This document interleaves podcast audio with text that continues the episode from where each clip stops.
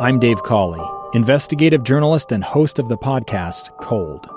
Don't miss Cold's new season 3, where I look into the unsolved disappearance of Sheree Warren, a woman last seen leaving her job at a Salt Lake City office in 1985. Police cast suspicion on Sheree's estranged husband and boyfriend, but never made any arrests or recovered Sheree's remains. Find Cold Season 3, The Search for Sheree, anywhere you get your podcasts. Time now for the KSL In Depth. Food banks around the country have seen a huge surge in demand as people have been out of work during the pandemic. And that includes thousands of people here in Utah. Joining us live is the CEO of the Utah Food Bank, Ginette Bott. Ginette, how, how are people doing here?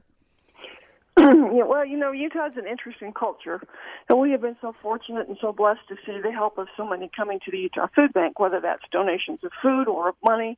You know, the challenge we have is we can't have volunteers, or we chose not to have volunteers inside the warehouse, so our, our staff is working hard.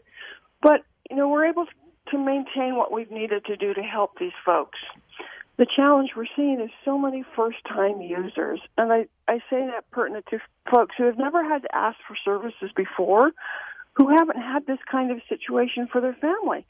And the, the increase with those first time users really has brought us probably a two to three time increase in numbers of folks we're serving. Uh, we have heard of some creative uh, things that are being done. Uh, you know, I think of the dairy farmers who had a lot of milk that was just going to go bad, so they started working on turning it into cheese curd and, and delivering it to various places. Uh, I'm sure you have stories like that, don't you? Oh, we do, and we've been very fortunate to have that kind of help come our way. And and you know, just over the past you know couple of weeks, we've we've received uh, cheese, curd, and Swiss cheese, and butter, and you know, the equivalent of about 200,000 gallons of milk was turned into product recently, so it wasn't wasted. So we're utilizing all those types of opportunities. Um, potatoes from Idaho are being turned into potato flakes so they can be, you know, distributed to families and be able to, to, to maintain them. Um, potatoes. We got a truckload of potatoes yesterday from from a group of of um, young adults who had put together a fundraiser and, and brought those from California. So everyone's being creative and everyone's being compassionate, and that's the key to the success. Those uh, first-time users you're seeing, can you tell us more about, you know, where they, why they, um, what's happening? Is it job losses? Is it, you know, family troubles? And and what are what is kind of their attitude as they come to you for help? Well, you know, you see so many mixed emotions with people in those situations. The first one is relief. We're able to give them some help. They can see product that they can use for for several weeks, things that their kids really enjoy and really want.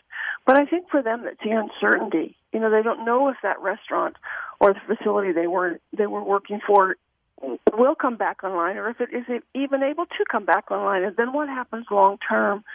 So they're starting to learn that there's some resources that can help them but I think that long term planning and that long term uh, just just the, the not knowing for their family has been so frightening. But more than anything, we're seeing just this huge, huge element of of relief and appreciation for the fact that that they can get that help and that they got help when they needed it the most. You know, Ginette, I remember as a kid, uh, my mom, through life circumstances, ended up being a single mom with four kids. And I remember standing at the uh, grocery checkout line the first time she had to use food stamps in tears. Uh, there are people who don't want to take handouts, and yet they need to be uh, willing and uh, understand that we all understand that we get in these predicaments sometimes through uh, no choice of our own.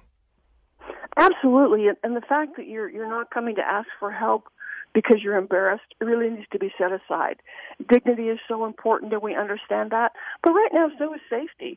So a lot of the mobile, um, or a lot of the pantries have gone to, well, in fact, all pantries have gone to a mobile distribution process where you stay in your car, you drive through a line, you know, you'll you'll come up to to a person who's dri- directing the traffic.